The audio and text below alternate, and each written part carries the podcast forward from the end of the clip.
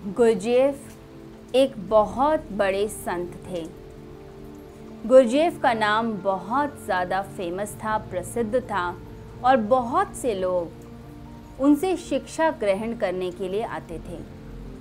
उनका कहना था कि यदि व्यक्ति अपनी समस्त ऊर्जाओं को एक ही बिंदु पर लगा दे तो लक्ष्य की प्राप्ति कर पाता है।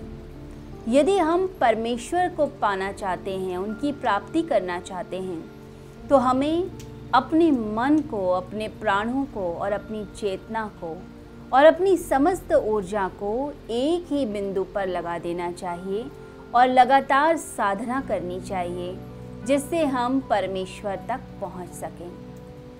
एक व्यक्ति उनकी प्रवचनों से प्रभावित होकर उनके पास आया। उसने कहा कि मुझे एक शंका है कि आप कहते हैं कि अपनी ऊर्जा को एक ही जगह लगा दीजिए, परंतु मैं समझ नहीं पा रहा कि कैसे ऊर्जा को लगा दिया जाए। मेरी शंका का समाधान कीजिए। तो गुरजेफ ने कहा कि मैं ज़रूर तुम्हारे प्रश्नों का उत्तर दूँगा।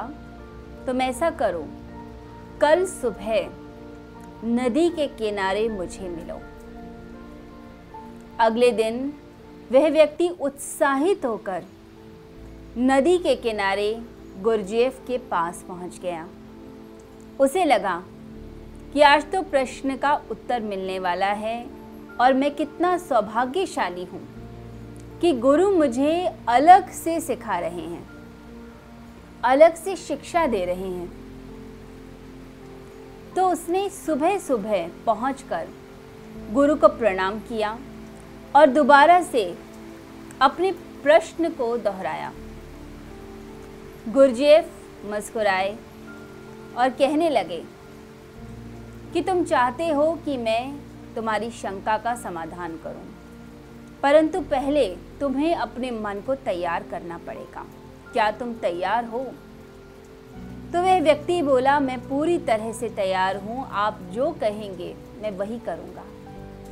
तो गुरजेब बोले, मैं नदी में स्नान के लिए जा रहा हूँ। तुम भी मेरे साथ चलो। वहीं पर मैं तुम्हें समझा दूँगा। वह व्यक्ति खुशी खुशी नदी में प्रवेश कर गया। थोड़ी देर गुरजेफ उससे बातें करते रहे।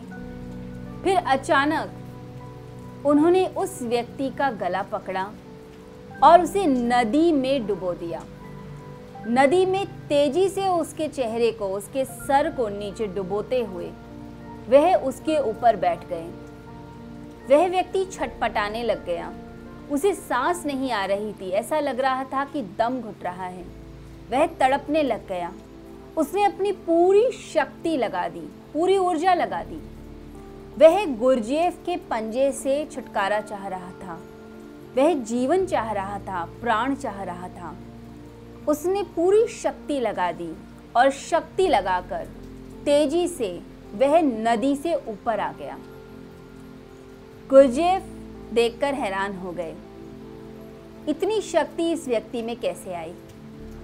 वह व्यक्ति जैसे ही छूटा, उसने गुरजेफ को कहा, मैं तो प्रश्न का उत्तर चाहता था।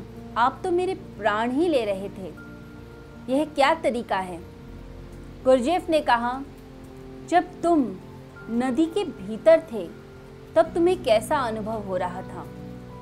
वह व्यक्ति बोला, कि मैं तो अपने प्राणों के लिए तरस रहा था।